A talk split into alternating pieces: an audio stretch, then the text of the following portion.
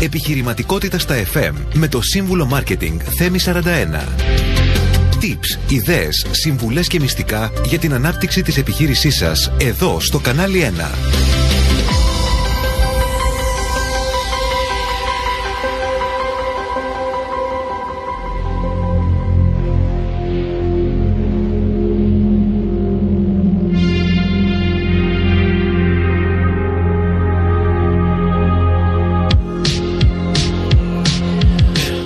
Φίλες και φίλοι, καλησπέρα σας.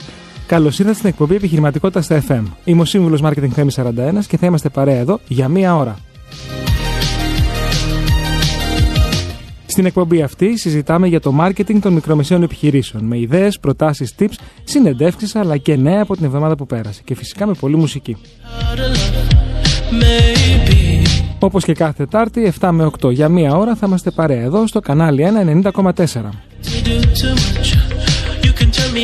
Μαζί μας μιλάτε όπως και κάθε εβδομάδα στο Viber 6951 904 το οποίο προτιμάτε. Μπορείτε να στείλετε από το κινητό σας τα μηνύματά σας και θα τα δούμε εδώ στο στούντιο, θα τα πούμε στον αέρα και θα σας μιλήσουμε. Ε, αν θέλετε email στο στούντιο παπάκι κανάλι 1.gr όπου περιμένουμε τα email σας και φυσικά αν θέλετε να βγείτε ζωντανά στον αέρα στο 210 42 24 441 έως 6.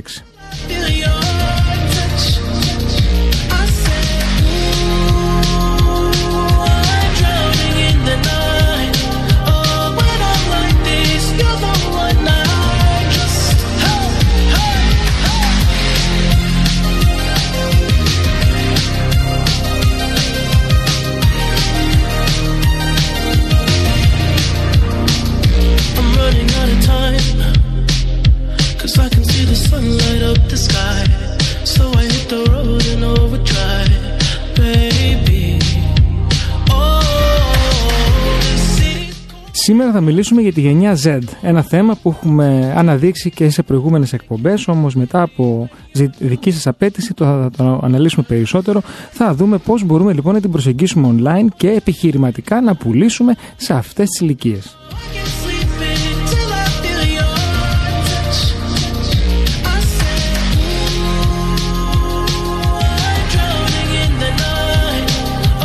Γενιά Z λοιπόν, όσοι γεννήθηκαν μεταξύ του 1997 και του 2012. Σύμφωνα λοιπόν με τις έρευνες, η γενιά Z είναι η ανθεκτικότερη γενιά, λόγω της απόγνωσης που έχει δει στη ζωή της. Ως αποτέλεσμα πρόκειται για μια γενιά ακτιβιστών που μάχεται για αυτό που πιστεύει. Σας θυμίζω ότι ακούμε συχνά χωρίστηκε το ίντερνετ στα δύο.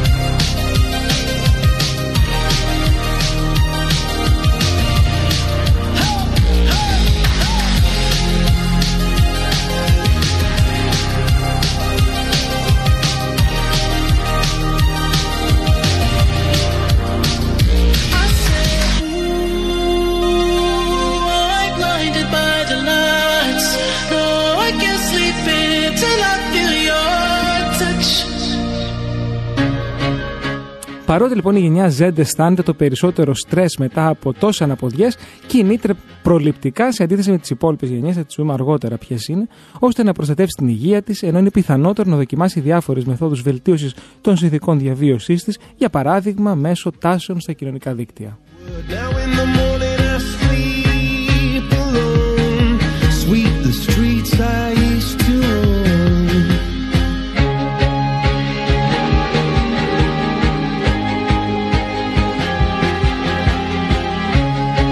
Αξίζει όμως να δούμε πώς κινείται η γενιά Z σε σχέση με την εργασία. Έπειτα όμως από δύο μεγάλες κρίσεις, σα θυμίζω, τη προηγούμενη δεκαετία, την οικονομική αλλά και την υγειονομική, είχαμε και δύο χρόνια περιοριστικών μέτρων. Οι νεαρότεροι εργαζόμενοι ξαναγράφουν το σενάριο για την εξία της δουλειάς στη ζωή τους και ιδίως όσοι ανήκουν στη γενιά αυτή που σας είπα. Βλέποντας τους μεγαλύτερους να φτάνουν σε burnout, να μην έχουν δηλαδή καθόλου χρόνο, ε, εξουθένωσαν τον burnout, ή να έχουν μετανιώσει που έχασαν πράγματα στη ζωή τους και να βιώνουν οικονομική αβεβαιότητα, οι νέοι απαιτούν περισσότερα από το εργασιακό τους περιβάλλον και ιδίως υψηλότερο μισθό, περισσότερες μέρες αδείας και ευελιξία να εργάζονται από απόσταση μεταξύ άλλων κάτι που οι Έλληνες εργοδότες ε, δεν θέλουν πολύ.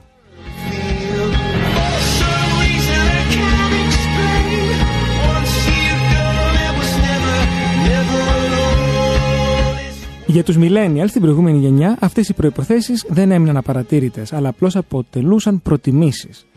Όχι προϋποθέσεις όπως για τη γενιά αυτή που σας είπα. Έτσι λοιπόν η Z έχει απαιτήσεις, ε, τις οποίες αν δεν λάβει από το εργασιακό περιβάλλον, τότε είναι έτοιμοι να παραιτηθούν να μην πάνε ε, να πιάσουν δουλειά. Και εδώ σας θυμίζω τη δυσκολία που αντιμετωπίζετε στο να βρείτε προσωπικό. Γιατί άραγε; Αν και το θέμα το αναλύσαμε στην προηγούμενη εκπομπή με την ε, εργοδοτική ελκυστικότητα, το employer branding. Η γενιά Z λοιπόν μπορεί να φαίνεται σαν να θέλει τα πάντα, αλλά είναι επίσης διατεθειμένοι να δουλέψουν σκληρά για τον σωστό εργοδότη. Αν αυτός όμως δεν μπορεί να καλύψει τις απαιτήσεις, τότε θα βρουν άλλο τρόπο. Σημειώνει η έρευνα. Θυμίζω για όσους ανοίξετε τώρα τους δέκτες σας ότι η γενιά Z για την οποία θα μιλήσουμε σήμερα είναι οι άνθρωποι που γεννήθηκαν από το 1997 ως το 2012. Και θα μου πείτε γιατί χωρίζουμε τους ανθρώπους σε γενιές. Γιατί οι άνθρωποι που έχουν γεννηθεί την ίδια περίοδο έχουν ζήσει τα ίδια γεγονότα. Που θα πει ότι έχουν διαμορφώσει τις ίδιες στάσεις και αντιλήψεις και αντιδράσεις στη ζωή τους. Και αυτό που ενδιαφέρει εμάς, του άλλου μια επιχειρηματική εκπομπή είμαστε, έχουν διαμορφώσει και τις τάσει με, με τις οποίες καταναλώνουν και αγοράζουν. Άρα, αν γνωρίζουμε πώς σκέφτονται αυτοί οι άνθρωποι, μπορούμε να τους προσεγγίσουμε ε, καλύτερα.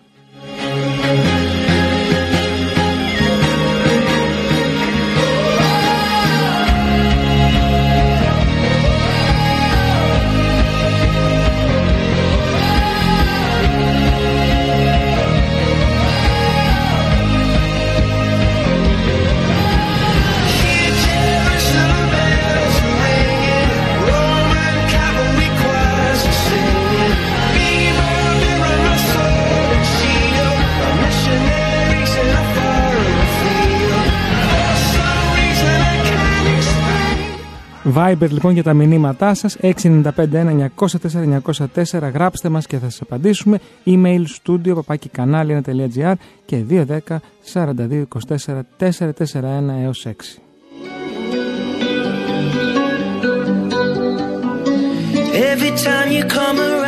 Μία καλησπέρα στη Σίλια, στον Νίκο, στον Μιχάλη, στην Ελένη, ε, ένα άγνωστο δεν έχει όνομα εδώ, Ελίτα και Γιάννης που μας έχουν ήδη γράψει. Και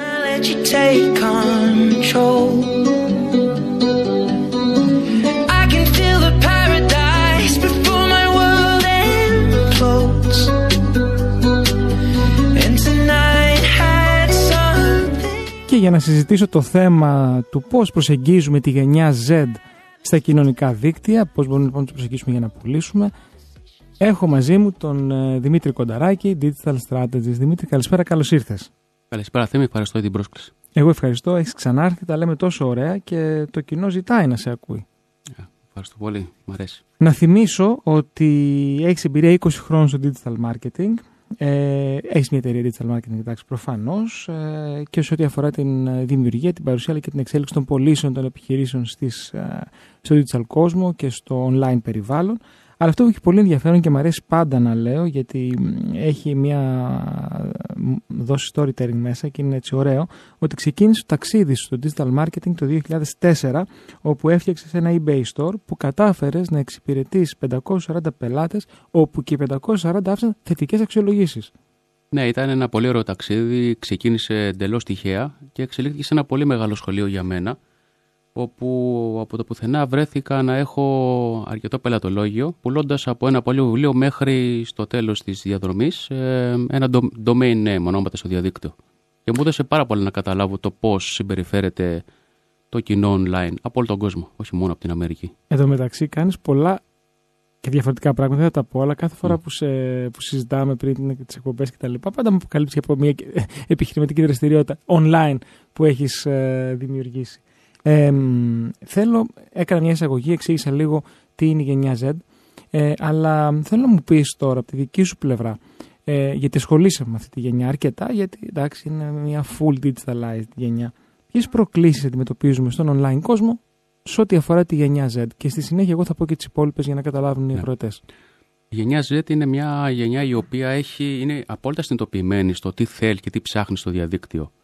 Ειδικά μετά τον κορονοϊό που αναγκαστικά κλειστήκαμε μέσα και ο κόσμος έψαχνε, η γενιά Z άρχισε να γίνεται πιο επιθετική στην αγορά, πιο αυστηρή. Γενικά έχει μια πιο αυστηρή στάση σε σχέση με τις προηγούμενες γενιές ε, από τα πολιτικά πράγματα μέχρι και την ε, συμπεριφορά ενός μπραντ όπου η γενιά Z πραγματικά ε, έχει τη δυνατότητα ε, να αξιολογήσει πάρα πολύ αυστηρά και σωστά ένα μπραντ, μια υπηρεσία, ένα προϊόν.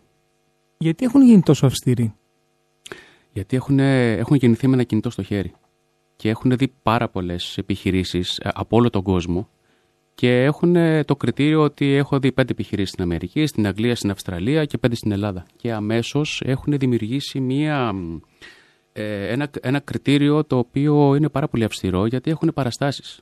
Ε, είναι κοσμογυρισμένοι στο κομμάτι του digital marketing και των υπηρεσιών ή, ή προϊόντων.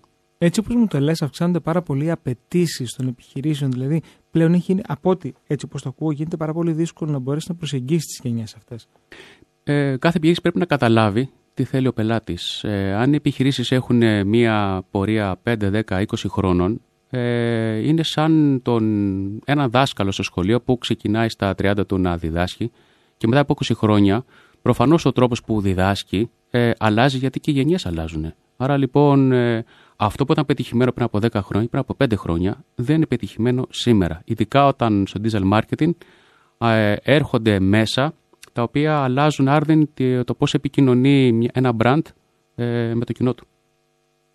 Τι πιστεύεις ότι... Ε, δώσε μας ένα-δύο παραδείγματα τι δούλευε παλιά και δεν δουλεύει τώρα. Για παράδειγμα, αν εμείς είμαστε στο Facebook, mm-hmm. η 9Z είναι καθαρά στο Instagram. Το Facebook το θεωρούν ότι είναι για τους μεγάλους. Mm. Άρα λοιπόν δεν ασχολούνται καθόλου με το Facebook. Είναι με το κινητό, είναι ή στο Instagram ή στο TikTok που μετά ε, κατά τη διάρκεια του COVID και μετά είναι μια πολύ δυνατή μηχανή. Θα μας πεις, θα μας πεις, μην πάμε στο ναι, TikTok. Ναι. Θέλω επιγραμματικά τώρα γιατί το TikTok είναι από μόνο το ένα κεφάλαιο. Ακριβώς. Αλλά γενικά, για παράδειγμα, έχουν τα βιντεάκια τους αρέσουν, τους αρέσουν η αμεσότητα, τους αρέσει κάτι το οποίο είναι φρέσκο και όχι τυποποιημένο ένα post, μια ανάρτηση και ένα διαφημιστικό μήνυμα το οποίο είναι τυποποιημένο και για το μυαλό του της γενιάς Z ξεπερασμένο, ε, δογματικό και λίγο ξύλινο. Εμάς μπορεί να μας συναρπάσει, η γενιά Z την αφήνει παγερά διάφορα. Πολύ ενδιαφέρον. Πάμε σε ένα μείο μουσική ανάσα και επιστρέφουμε. There's a fire starting in my heart Reaching a fever pitch and it's bringing me out the dark Finally I can see you crystal clear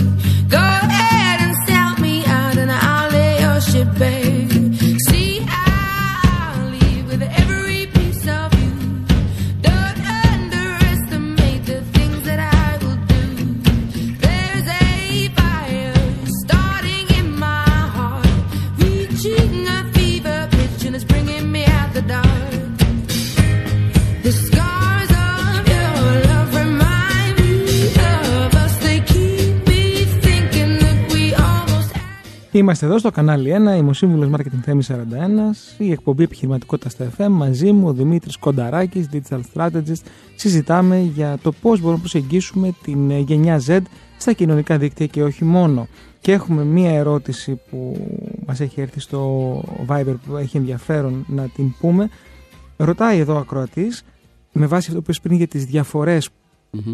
προσεγγίζουμε τις ε, γενιές προφανώς, μας ρωτάει ε, αν υπάρχουν διαφορές στο πώς σχεδιάζουμε ένα website για να προσεγγίσεις ε, τη γενιά Z σε σύγκριση με τους millennials. Ναι.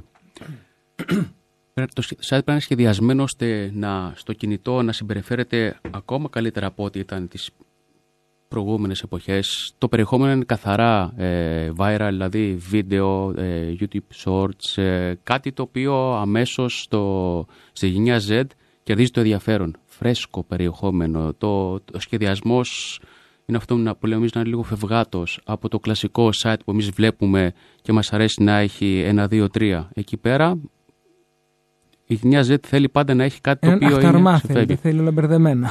ναι, αλλά να υπάρχει όμως πίσω σε αυτό τον αχταρμά ε, μια στρατηγική η οποία είναι φρέσκια η οποία. Εγώ ε, κοίταγα ένα τέτοιο ναι, site τώρα που το λες, το οποίο ήταν τόσο ωραίο, αλλά τόσο μπερδευτικό. Δεν ξέρω αν υπάρχει λέξη. Ναι, ναι. Μπερδεμένο. Μπερδεμένο. Ναι, ναι. Μπερδε, ε, μπερδεμένο. Ε, α, έχουμε βιντεοκλήση για κάποιο λόγο, αλλά δεν λειτουργεί βιντεοκλήση στο ε, Viber, μόνο μηνύματα, αν θέλετε παρακαλώ. Ε, δεν ξέρω αν λειτουργεί καν εδώ, αν το πατήσουμε. Αλλά όχι, δεν λειτουργεί. Οπότε πάμε Αρέσουν μόνο αυτά με, που λέμε, μια μόνο χαρά. μηνύματα. Ε, τόσο μπερδεμένο, αλλά ήταν τόσο μοντέρνο, τόσο Ναι. φρέσκο που για μένα. Εντάξει, είμαι ένα τσικ μετά τη, Μμμ. τη 9Z. Ε, δεν δεν με, ξέ, με ξένησε, αλλά ξέρεις, μου άρεσε. Δεν μπορώ να πω ποιο site είναι, αλλά θα στο δείξω. Γιατί Να είναι ωραίο δούμε- case study. Για πες αυτό που Να, λες. να πω ένα παράδειγμα. Και σε διέκοψα Εμείς τώρα. όταν μιλάμε στο Messenger ή μιλάμε στα διάφορα μέσα, μιλάμε με έναν. Η γενιά Z έχει, έχει τη δυνατότητα, επειδή έχουν εξοικειωθεί πάρα πολύ, να μιλάνε με 4-5 άτομα ταυτόχρονα, να ξεκινούν μια συζήτηση και να την ολοκληρώνουν και να υπάρχει μια συνέχεια. Άρα λοιπόν, όλο αυτό που για μένα και για σένα ε, ακούγεται λίγο χαοτικό στο πώς είναι στημένο ένα Μπράβο, site. χαοτικό. Ναι. Αυτή είναι η λέξη σωστή. Το χαοτικό, όχι για το το δικό μπερδεμένο. τους το μυαλό που είναι εκπαιδευμένα από πολύ μικρή ηλικία είναι τρόπος ζωής. Να μιλάνε με 4-5 άτομα ταυτόχρονα και να έχει ο λόγος τους αρχή, μέση και τέλος. Στο δικό τους κόσμο αυτό είναι ένα εξαιρετικό site το οποίο τους δίνει αυτό που ψάχνουν. Ενώ ο εμπνέονται. Millennial, η προηγούμενη γενιά. Εκεί τα πράγματα είναι πολύ πιο, ε, μ, πολύ πιο μ, βαρετά σε σχέση με αυτό που ε, έχει η Z ε, γενιά. Είναι αυτό το κλασικό το site το οποίο είναι όμορφο, έχει πολύ συγκεκριμένη δομή, αλλά είναι με τα σημερινά μέτρα βαρετό. Μία ακόμα ερώτηση Μμμ. από τους ακροατές. Χρησιμοποιούν, επειδή αναφέρθηκατε, λέει, στο TikTok, χρησιμοποιούν Ναι. μόνο TikTok ή και άλλα κοινωνικά δίκτυα; Το TikTok είναι κάτι το οποίο είναι, έχει απίστευτη δυναμική. Ε, στο κομμάτι που έχει να κάνει με τα YouTube Shorts, τα οποία ε, αρέσουν πάρα πολύ, γιατί είναι άμεσα έξυπνα και γενικά δίνουν κάποιο μήνυμα, το Snapchat, αλλά γενικά πάντα, ανά 5-6 μήνες, πάντα κάτι βγαίνει το οποίο Το αμέσως Snapchat το υιοθετεί. στην Ελλάδα δεν το έχω δει πολύ δυναμικό. Είναι πολύ δυνατό στο εξωτερικό, έχει αρχίσει να κάνει και μεγάλη, ε, έτσι, δυναμη- να έχει μεγάλη δυναμική στην Ελλάδα. Ανε, ανε, α- ανα- αυξάνει τη Ανεβαίνει, ναι. δυναμική. Ανεβαίνει. Πώς βρίσκεις φίλους, Πρέπει να έχεις το QR code του άλλου ή όχι; Ε, εκεί πέρα είναι μια, είναι μια εκπομπή ολόκληρη για το Snapchat. Ε, δώσε μας ένα teaser τώρα. Αλλά αν με ξαναφωνάξετε να σας τα πω. Εντάξει, οκ. Ναι, για πες ανεβαίνει λοιπόν το Snapchat. Αλλά γενικά ε, ε, έχουν απίστευτη προσαρμοστικότητα γιατί έχουν πάρα πολλές, ε, ε, πάρα πολλές πηγές πληροφόρησης και αμέσως ε, ε, βρίσκουν νέο τρόπο επικοινωνίας, νέα μέσα επικοινωνίας και είναι κάτι το οποίο αν εσύ μείνεις ότι εγώ έχω σχεδιάσει για το 2023 αυτή τη στρατηγική και δεν την ε, αναπροσαρμόσεις στα καινούργια δεδομένα, μένεις πίσω πολύ γρήγορα. Άρα, TikTok σίγουρα. Ναι, Snapchat ανερχόμενο. ναι, ναι. Εντάξει. το YouTube να είναι τα βιντεάκια και τα YouTube Shorts πάρα πολύ έξυπνα και όμορφα και φυσικά ε, έχουν μια πολύ καλή σχέση με τους micro influencers, δηλαδή όχι Μμ. τα μεγάλα ονόματα, αλλά Εξήγησέ μας να ακου- να Ναι. εξηγήσουμε τις διαφορές. Τι είναι το micro και τα υπόλοιπα. που Ε, έχουν. σε niche market, δηλαδή για παράδειγμα μπορεί να μιλάνε σε για πολύ μικρές, στοχε... σε μικ- όχι σε μικρές, στοχευμένες, στοχευμένες αγορές. αγορές, μπορεί να ξεκινήσει ένα, ένας συνομήλικος τους να ανεβάζει περιεχόμενο ε, αυθόρμητο, ε, όχι καλά σχεδιασμένο με τα δικά μας τα μέτρα που θέλουμε να είναι πάρα πολύ στημένο και επαγγελματικό ε, και σιγά σιγά αυτό να χτίσει μια δυναμική μέσα σε ούτε μήνα η, ο, και αυτό θα διαδοθεί άμεσα είτε σε κοινότητες που έχουν ε, μια παρέα ε, 20χρονων, 25χρονων και αυτό θα έχει τεράστια δυναμική. Γι' αυτό και πολλές εταιρείες ε, για τη γενιά Z πάνε και κάνουν συνεργασίες με micro influencers όπου εκεί η δυναμική είναι τεράστια είναι και πολύ στοχευμένη. Δηλαδή το interaction αν εγώ έχω 10.000 και ανεβάσω ένα προϊόν οι, οι πωλήσεις ανεβαίνουν πολύ συγκεκριμένα γιατί είναι πάρα πολύ στοχευμένο αυτό. Και αυτό κάνει τη διαφορά. Μία ακόμα ερώτηση που μας ήρθε μόλις. Ε, ανέφερες κάτι για το περιεχόμενο πριν, Ναι. να είναι φρέσκο. Ναι. Και μας ρωτάει εδώ η ακροάτρια Μμμ. τι αλλάζει σε ό,τι ξέρουμε μέχρι σήμερα για το, για το περιεχόμενο που θα το βρείτε φίλες και φίλοι που μας ακούτε και ως content στη βιβλιογραφία. Παλιά λέγαμε, παλιά, πριν από 3-4 χρόνια λέγαμε. Ε... Είδες πώς έχει αλλάξει τη λέξη το παλιά, πώς δεν είναι παλιά τελικά και είναι Ναι, ναι, ναι. σύντομα. Ναι. Ε, ένα άρθρο στο site. Ε, μια συμβολή στο YouTube, βιντεάκι 3-4 λεπτών. Τώρα αυτά θεωρούνται για τη γενιά αυτά ξεπερασμένα. Θέλουν να ακούνε, θέλουν να βλέπουν άμεσα βιντεάκια, τρελά βιντεάκια για τα δικά μας τα δεδομένα, όπου θα τους... Είναι έξω από, το, από τα δεδομένα. Έξω από θα αυτά τα έλεγα. στημένα που θα... ε, Ένα βιντεάκι που θα αρέσει σε μένα και σε σένα, γιατί η γενιά Z μπορεί να είναι βαρετό, να το κόψουν στα πρώτα 20 δευτερόλεπτα. ε, θέλουν κάτι το οποίο είναι άμεσο. Όπως μερικές φορές όταν γράφουν, γράφουν με τις λέξεις κομμένες, έτσι και θέλουν το μήνυμα είναι πολύ συγκεκριμένο, άμεσο. Όχι αυτά τα βιντεάκια που ήταν πώς να κάνεις κάτι σε 10 βήματα. Ε, αυτά είναι κάτι το οποίο στη δική τους φρασιολογία και στην τρόπο ζωής είναι ξεπερασμένα και τους αφήνουν αδιάφορα. Αγερά, Ναι. Ε, αναφέρεις πολύ τα βιντεάκια. Ναι. Ε, ποιες μορφές content, εκτός από τα βίντεο, είναι... εμ, ε, ποιες μορφές είναι ενδιαφέρουσες για αυτές τις ηλικίες; Ε, μ, το βασικό είναι το βίντεο.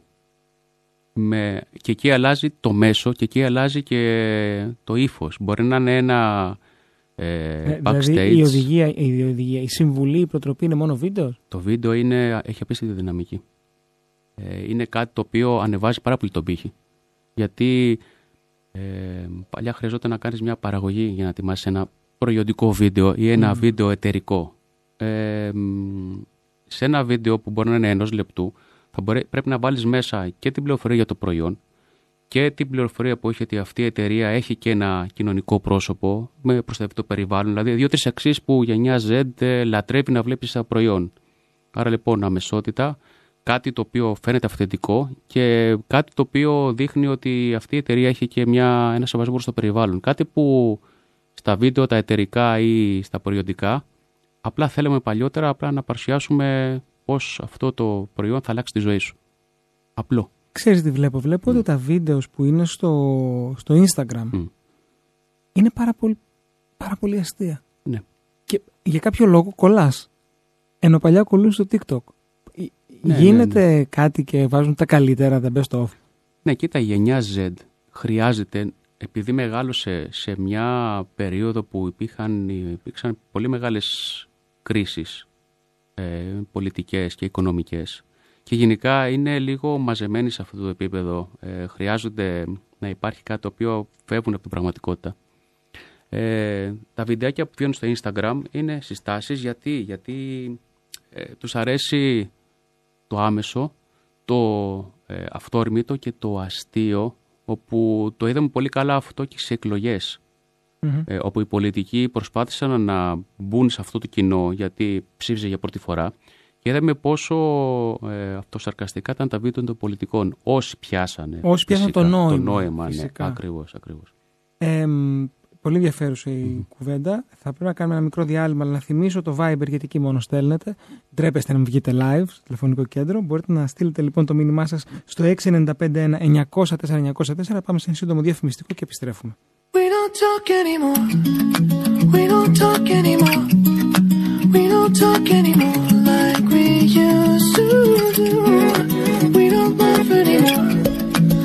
never saw her before. Ooh, we don't talk.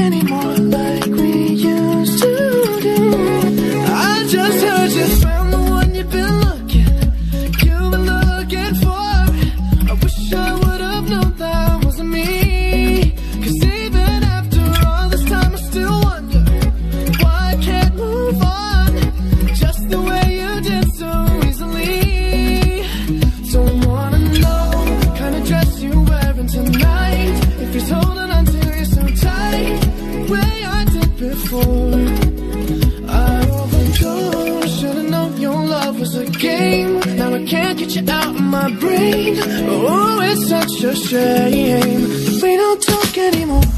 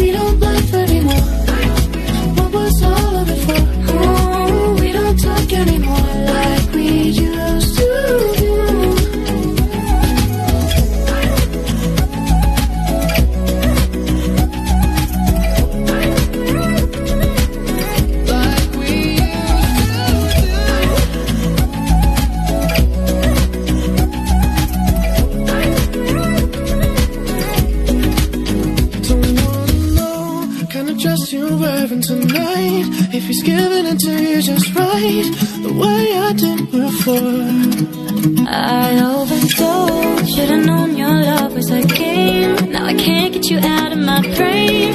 Oh, it's such a shame that we don't talk anymore. We don't talk anymore. We don't talk anymore like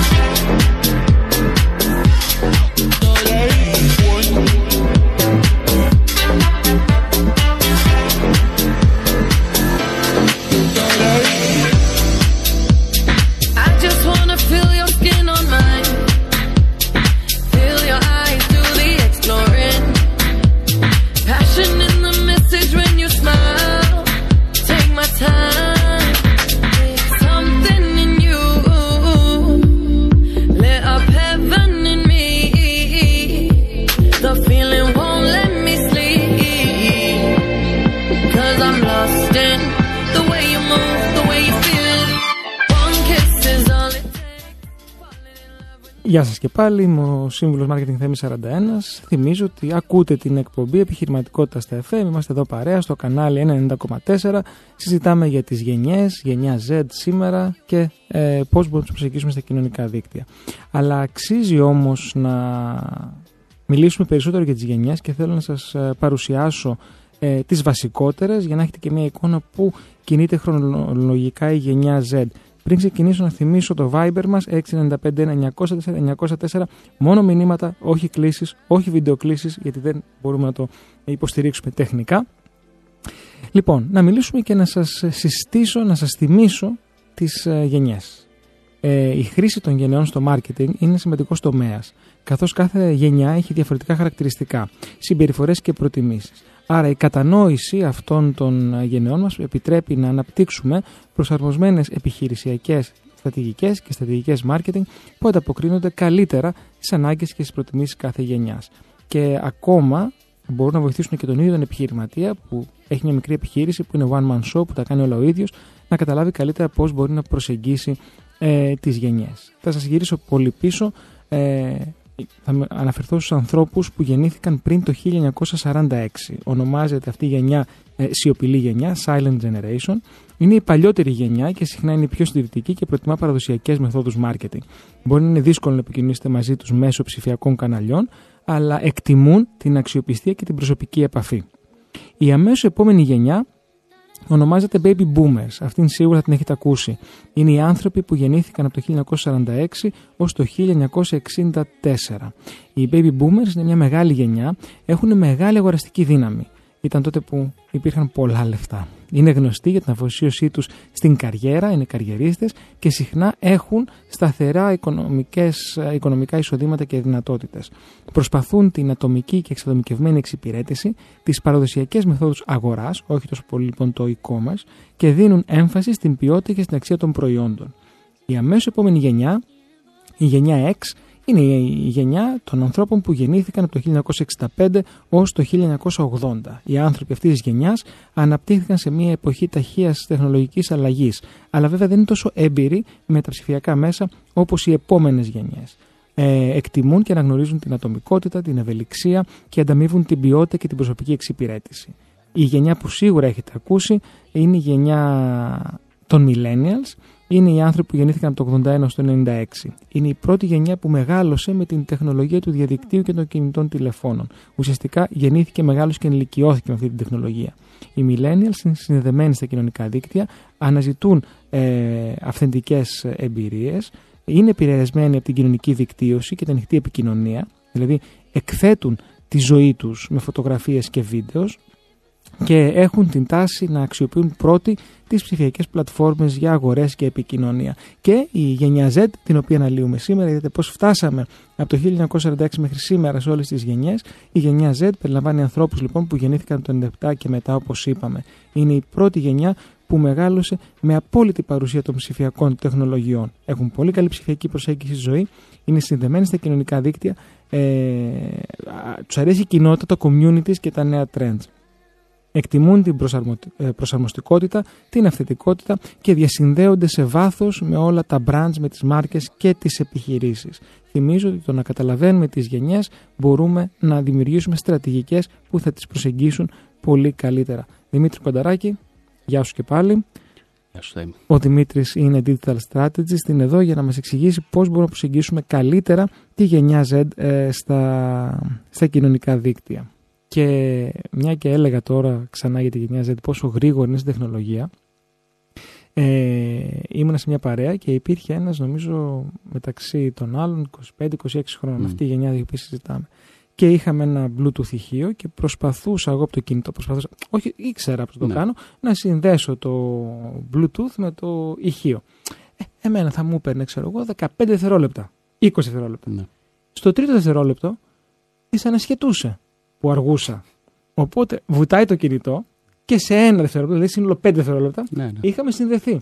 Για να δεις τον τρόπο αντίληψης. Όχι ότι εγώ δεν ήξερα, αλλά θέλω να σου πω το, το, το, αυτό το, το καθυστερώ λίγο, πόσο ναι, ναι. γρήγορα αντιλαμβάνονται και μπορούν να κάνουν την, ε, τη διαφορά. Λοιπόν, πολλές ερωτήσεις, σας ευχαριστούμε πάρα πολύ. Ε, την ερώτηση για το content την καλύψαμε. Α, ε, ναι. Τώρα αυτό δεν ξέρω τι εννοεί. Να μας δώσεις δύο προτάσεις, δύο παραδείγματα ε, κειμενογραφικών προσεγγίσεων για γενιά Z και για μια παλιότερη γενιά. Έχεις κάτι τέτοιο; Δεν νομίζω ότι Ας πούμε, για, για αυτό που μπορώ να πω ότι δίνει την εμπειρία ε, είναι και σαν άνθρωπος αλλά και σαν επαγγελματία είναι ότι για την προηγούμενη γενιά, τη Millennials, εκεί ήθελες ένα βίντεο που λέει πώς να χρησιμοποιήσει αυτό το προϊόν. Ε, Είναι, είναι πιο. εμ, είναι, κατευθυν, είναι πολύ, πολύ συγκεκριμένο, δηλαδή πώς να κάνεις κάτι. Ε, άρα σου δίνει οδηγίες. Ε, How ακούγε- how to. Ακούγεται λίγο ξερό, αλλά για μ- τη γενιά την προηγούμενη είναι κάτι το οποίο είναι πολύ συγκεκριμένο. Έχω πάρει ένα προϊόν και θέλω να δω πώς το χρησιμοποιήσω. Παράδειγμα. Το αντίστοιχο βιντεάκι για τη γενιά μιλε- ε, τη Z είναι,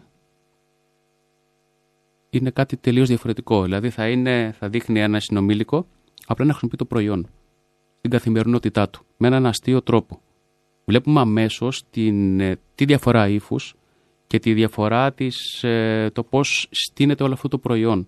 Που τα μηνύματα πρέπει να είναι πολύ συγκεκριμένα. Δηλαδή, το χρησιμοποιώ, είναι πάρα πολύ εύκολο. Ε, είναι κάτι το οποίο ε, μπορεί να το αντέξει οικονομικά, γιατί αυτή η γενιά έχει μεγαλώσει και έχει κάνει πάρα πολύ προσεκτική με τα οικονομικά της. Δεν κάνει υπερβολές, διότι δεν έχει την, ε, τη δυνατότητα να το κάνει αυτό. Και το τρίτο, ότι αυτό το προϊόν έχει και μία μέσα εισαγωγικά οικολογική συνείδηση. Κάτι το οποίο στις παλιότερες γενιές αυτό δεν μας απασχολούσε καθόλου. Λοιπόν, έχουμε και πολύ διαβασμένους ακροατές. Μμμ. Ε, έχουμε λοιπόν τον ορισμό εδώ Zillennials. Μμμ. Zillennials. Ναι.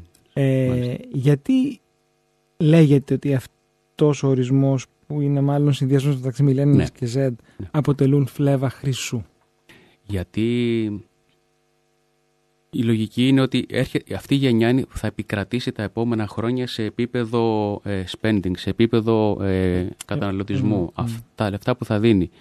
Ε, και είναι και πιο συνειδητοποιημένη στο τι ζητάει. Είναι πάρα πολύ αυστηρή. Ε, ξέρει και συγκρίνει άμεσα το προϊόν το δικό μου που το πουλάω στην Ελλάδα με τον αντίστοιχο, το αντίστοιχο προϊόν που πουλιέται στην Αμερική.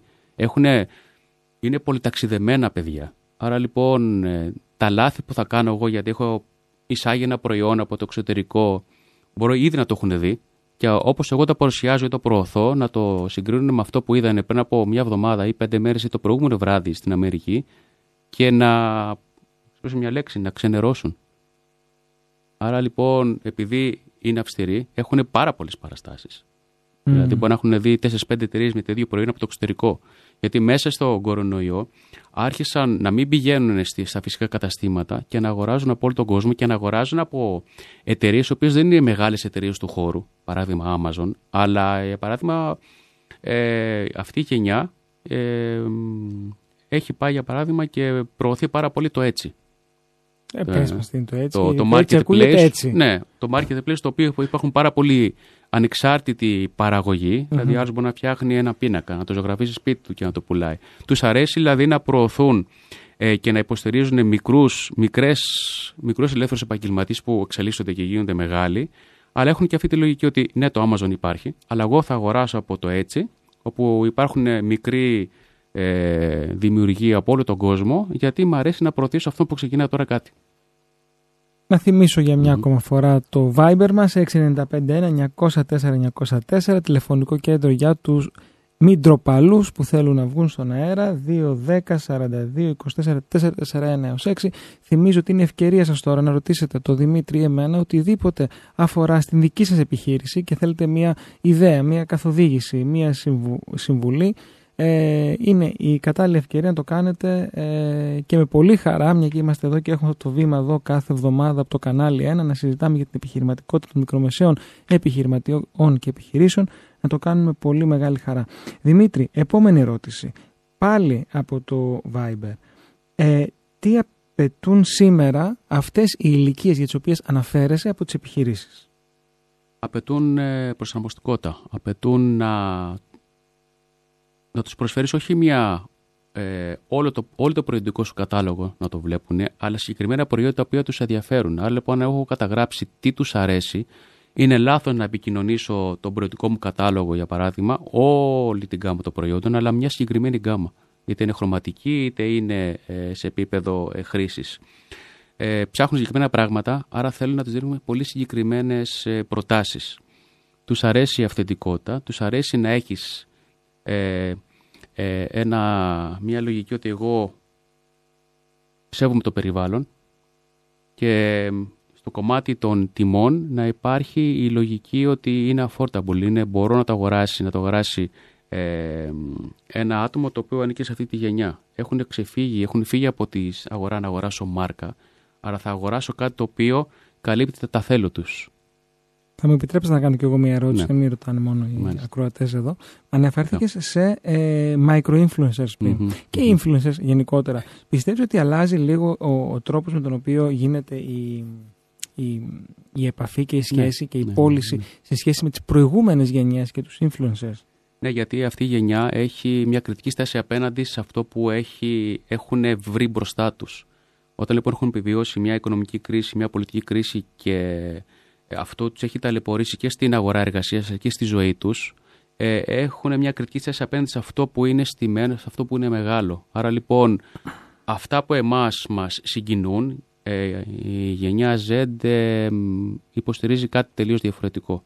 Κάτι που έχει να κάνει ανθρώπινο πρόσωπο, που είναι ε, προσιτό ε, και έχει μια αυθεντικότητα. Άρα λοιπόν όπως είπα ότι αγόραζαν από το Amazon, εγώ και εσύ αγοράζουμε από το Amazon, η συγκεκριμένη γενιά αγοράζει και από το Amazon, από μικρούς παραγωγούς το Amazon ή από το έτσι, το οποίο ε, δίνει τη δυνατότητα σε έναν που είναι από το σπίτι του να αρχίζει να πουλάει σε όλο τον κόσμο. Τους αρέσει αυτό, γιατί έτσι νο- θεωρούν και καλά κάνουν για μένα, ότι θα αλλάξουν αυτό που έχουν κληρονομήσει από την προηγούμενη γενιά. Ένα από τα μεγαλύτερα προβλήματα είναι τα fake news που έχουμε ε, online. Ε, μ, ποια η στάση τους απέναντι στα fake news και μπορούν από αυτό να εμπνευστούν τα brands. Πριν προχωρήσουμε, πάμε σε μια σύντομη μουσική ανάσα και θα μας απαντήσεις.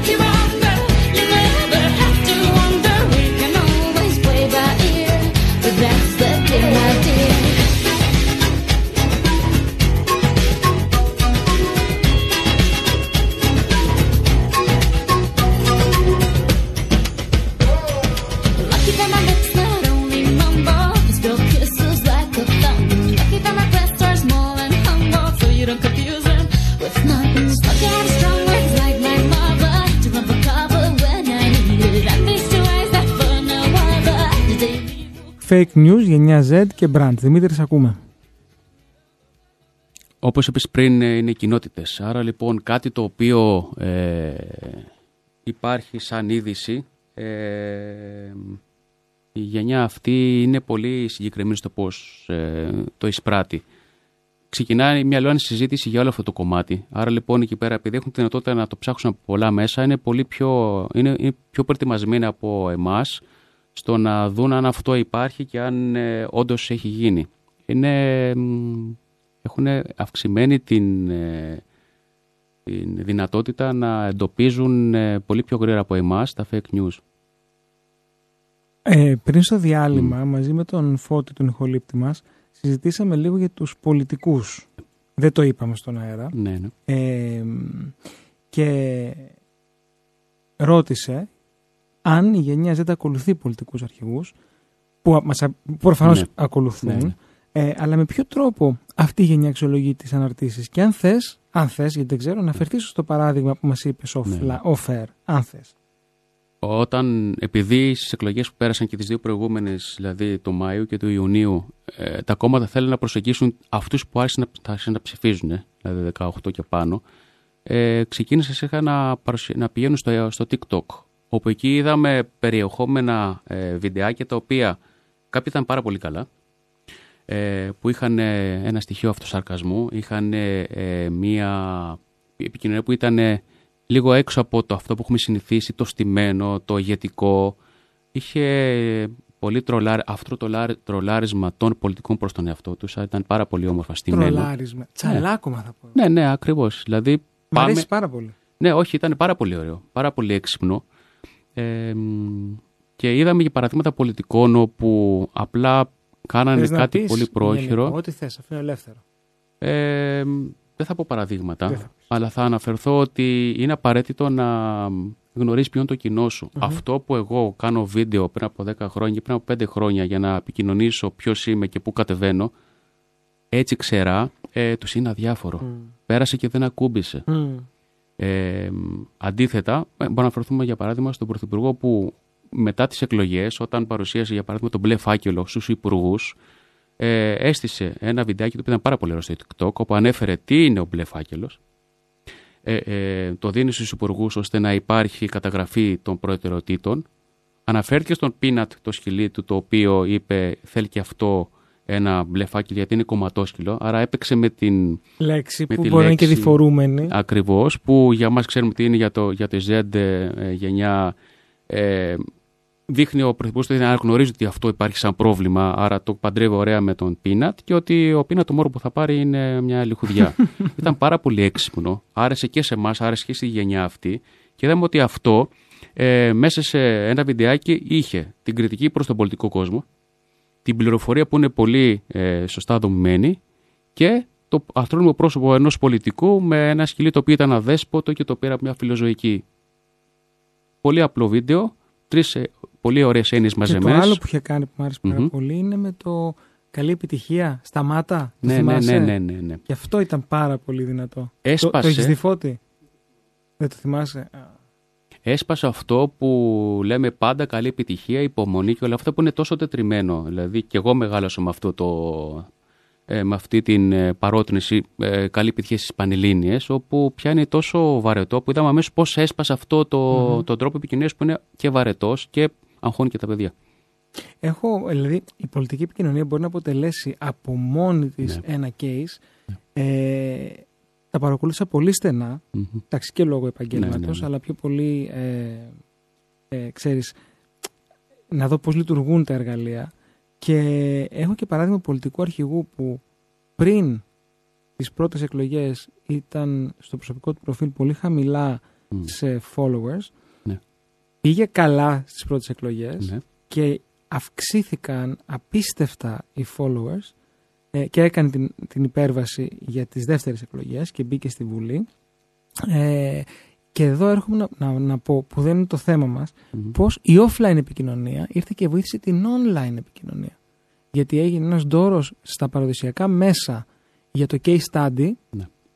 Ε, την περίπτωση του, του, του, του πολιτικού αρχηγού και πώς αυτό βοήθησε και έδωσε την όθηση στα κοινωνικά δίκτυα. Δηλαδή το πάντρεμα του παραδοσιακού και του μη μέσου. Δεν είναι το θέμα μας, είναι πολύ ενδιαφέρον όμως Ναι. και επειδή έχω αυτό το επαγγελματικό που τα ψάχνω όλα, Ναι, γι' αυτό ναι. έτσι το αναφέρω τώρα μια και το θίξαμε. Πώς αλλάζει η γενιά Z το τοπίο στις μηχανές αναζήτησης, μας ρωτάει η Ελένη Ναι. στο Viber. Ναι, αυτό ψάχνουν πάντα ε, κάτι πάρα πολύ συγκεκριμένο. Για μένα δεν ψάχνουν τόσο όπως εμείς, δηλαδή λέξη κλειδιά, αλλά θα μοιράσουν μεταξύ τους την πληροφορία, όπως είπες πριν για κοινότητες, είτε στην κοινότητα στο Viber, ή στο WhatsApp, είτε στο Snapchat ή γενικά μέσα από ε, επικοινωνίες, μοιράζουν το περιεχόμενο. Ψάχνουν λιγότερο από ότι εμείς, γιατί είναι πολύ πιο ε, μ, συνειδητοποιημένοι και έχουν ε, μεταξύ της επικοινωνία η οποία μέσα σε αν τώρα είναι ε, υπάρχει κάποιος ο οποίος μιλάει εγώ θα μιλήσω με σένα στο, στο messenger ή στο chat ε, μ, ένας εκπρόσωπος το, της γενιάς Z μιλάει με 4-5 άτομα άρα λοιπόν Είναι multitasking αυτή. η Ακριβώς, γενιά. ναι, και το κάνουν και πάρα πολύ καλά και πολύ γρήγορα και αμέσως ε, μέσα σε λίγα χρόνια μπορεί να ανεβάσουν, να κατεβάσουν ένα προϊόν μέσα σε μια νύχτα. Μα, αν γίνουν ακριβώς. σοβαρά λάθη. Μα δεν- ναι. Cancel, cancel Ε, him, cancel ακριβώς, it, cancel ακριβώς. Ε, οτιδήποτε. Είτε εννοώ το προϊόν αλλά και το, είναι και στάση τον binary ζωής, που έχουμε είναι έτσι στάση κι αλλιώς ζωής σήμερα. για αυτή τη γενιά. Ε, και μ, ξέρεις επίσης, επειδή είναι multitasking αυτή η γενιά, γι' αυτό και στη τηλεόραση πάνω δεξιά έχουμε το hashtag και το Twitter. Μμμ. Γιατί πια όποιος βλέπει τηλεόραση, Ναι. μέσα από το Twitter συμμετέχει σε έναν πανελλαδικό διάλογο, ο οποίος, σε πληροφορώ, έχει απίστευτο γέλιο. Ναι, το έχεις κάνει; Ναι, ναι, ναι. ναι, ναι. Ότι εσύ δεν βλέπεις τηλεόρασης. εσύ. Δεν βοηθάς σήμερα στην εκπομπή όμως. δεν βοηθάς. όχι το ένα, όχι το άλλο. λοιπόν, άρα λοιπόν, όποιος το κάνει λοιπόν και παρακολουθεί, ε, πραγματικά έχουν και οι Έλληνε πολύ χιούμορ. ναι. Δηλαδή γελάς πραγματικά πάρα πολύ όταν είστε όλοι μαζί μια παρέα. Ε, πώς λοιπόν ε, πιστεύεις ότι θα πρέπει να κινηθεί η επένδυση των επιχειρήσεων στο online marketing τα επόμενα χρόνια; Είναι αυτό που είπες, μια παρέα. Είπες πριν για online ε, community. Άρα λοιπόν οι εταιρείες θα πρέπει να καταλάβουν ε, ότι αυτό που έκαναν πριν από μερικά χρόνια αλλάζει ταχύτατα στο να είναι πιο προσωποποιημένη η επικοινωνία, ε, λιγότερο δογματική, ε, αυθεντική και να πάει στη λογική ότι έλα στην παρέα μας. Και αυτό είναι κάτι το οποίο αρέσει. Ε, γιατί, γιατί αυτή η γενιά έχει βιώσει αρκετές κρίσεις και είναι κριτική απέναντι σε αυτό το οποίο έχει στηθεί για αυτούς πριν από αυτούς. Ε, μ, γι' αυτό ανέφερα πάλι το παράδειγμα της Amazon που είναι ένας κολοσσός σχέση με το έτσι το οποίο θα αγοράσω από το Amazon ένα προϊόν αλλά θα δώσω μεγαλύτερο βάρος στο marketplace του έτσι όπου εκεί εγώ θα στηρίξω τον μικρό ο οποίος είναι σαν και εμένα δουλεύει από το σπίτι του φτιάχνει κάτι το οποίο είναι πιο φτηνό η ίδια τιμή από το Amazon αλλά θα το αγοράσω και εγώ θέλω να το στηρίξω Πάμε λοιπόν σε αυτή τη λογική. Ε, μ, όχι στο είμαι ένα, πο- ένα άριστο προϊόν, είμαι ένα καλό προϊόν το οποίο εξυπηρετεί και τη δυνατότητα που έχεις να τα αγοράσεις, είναι φτηνό, είναι ποιοτικό και πάει στη λογική ότι εγώ αυτό το προϊόν θα το χρησιμοποιήσω και δεν θα βλάψω το περιβάλλον. Το αναφέρω, γίνομαι κουραστικός, αλλά αυτό το τρίπτυχο είναι ε, η επιτυχία ενός προϊόντος σε αυτή την αγορά. Αυτή τη γενιά η οποία ε, θα πάρει τα σκύπτερα από εμάς στο να ξοδεύει και να ψάχνει προϊόντα. Ε, σε πληροφορώ έχουμε και ακροατή από το Λίβανο. Ε, Μια χαρά. Lebanon is hearing us. Έτσι. Λοιπόν, ε, να έχω μια ερώτηση από το Χάρη, ο οποίος ρωτάει αν το, αν το, πώς μπορεί να χρησιμοποιήσει την, ε, το chat, το chat GTP στο... Μμ. Αλλά αυτό το έχουμε απαντήσει σε άλλη εκπομπή. Δεν είναι του... Θα την αλλάξω την ερώτηση, Χάρη, με συγχωρείς. Θέλω να ρωτήσω αν, ε, η τεχνο... αν ε, το artificial intelligence ε, θα επηρεάσει τον τρόπο που κάνουμε online διαφημίσεις. Του δίνει πολλά δεδομένα πολύ γρήγορα. Από εκεί και πέρα όμως η ανθρώπινη παρουσία, ε, το χιούμορ, ο αυτοσαρκασμός, ε, μια έξυπνη ατάκα δεν θα αντικατασταθεί ποτέ. Άρα λοιπόν εμένα ε, αυτό που έχουμε δει είναι ότι είναι ένα εργαλείο το οποίο σου δίνει πολύ, δεδο- πολλά δεδομένα πολύ γρήγορα αλλά στο τέλος της ημέρας την τελική απόφαση θα την πάρει το ανθρώπινο μυαλό ώστε να έρθει κοντά σε αυτό που θέλει η γενιά που αναφέραμε πριν, εμείς, γιατί δεν μπορεί να αντικαταστήσει ποτέ το πνεύμα, το ανθρώπινο πνεύμα. Δημήτρη, σε ευχαριστώ πάρα πολύ για σήμερα. Εγώ ευχαριστώ Πάλι για την ήταν πρόσκληση. υπέροχη η κουβέντα μας και το είδα και από τις ερωτήσεις των ακροατών. Θα έρθεις ξανά, μου άνοιξες κι άλλο θέμα. Ποιο ήταν το Snapchat, είπαμε. Ναι, ναι, ακριβώς. Πολύ ειδικό τώρα αυτό. Λοιπόν, φίλες και φίλοι, ευχαριστώ πολύ Δημήτρη. Η, επιχειρηματικό, η εκπομπή Επιχειρηματικότητας στα FM έφτασε στο τέλος της. Είμαι ο σύμβουλος Marketing Θέμης 41 και για μία ώρα ήμασταν εδώ παρέα στο κανάλι 90,4 με τη μοναδική ραδιοφωνική εκπομπή στην Ελλάδα για το marketing και την επιχειρηματικότητα των μικρομεσαίων επιχειρήσεων. Στον ήχο ήταν ο Φώτης Αϊτάς, τον οποίο και ευχαριστώ πολύ. Στο τηλεφωνικό κέντρο ο Γιώργος Καρίδης. Ένα μεγάλο ευχαριστώ στους χορηγούς επικοινωνίας, όπου επικοινωνούν κάθε εβδομάδα την εκπομπή μας στο επιχειρηματικό κοινό επιχειρώ.gr, startup.gr και περιοδικό franchise business. Θυμίζω ότι εμείς τα λέμε και τηλεοπτικά κάθε Σάββατο και Κυριακή από τη συχνότητα του One Channel στην τηλεόραση 12.30 με την εκπομπή Marketing in Practice. Αυτή την εβδομάδα έχουμε ένα πολύ ενδιαφέρον θέμα. Θα μιλήσουμε για τον αυτοσχεδιασμό. Ο αυτε- αυτοσχεδιασμός λοιπόν φίλες και φίλοι, improv θα το βρείτε στη βιβλιογραφία, improvisation, είναι μια δεξιότητα των πωλήσεων που πολύ λίγοι γνωρίζουν. Αξίζει λοιπόν να γνωρίσετε πώς ο αυτοσχεδιασμός μπορεί να σας βοηθήσει στις πωλήσεις. Ακολουθεί λοιπόν ένα σύντομο δελτίο ειδήσεων και μουσικό πρόγραμμα. Εμείς ανανεώνουμε το ραντεβού μας για την επόμενη Τετάρτη στις 7 το απόγευμα με την πρώτη τελευταία εκπομπή της σεζόν. Μετά καλοκαιρινό break. Μέχρι τότε να είστε καλά και πάντοτε επιχειρηματικά διασ- δραστήριοι. Καλό σας βράδυ. Ήταν η εκπομπή Επιχειρηματικότητα στα FM με το σύμβουλο Marketing Θέμη 41.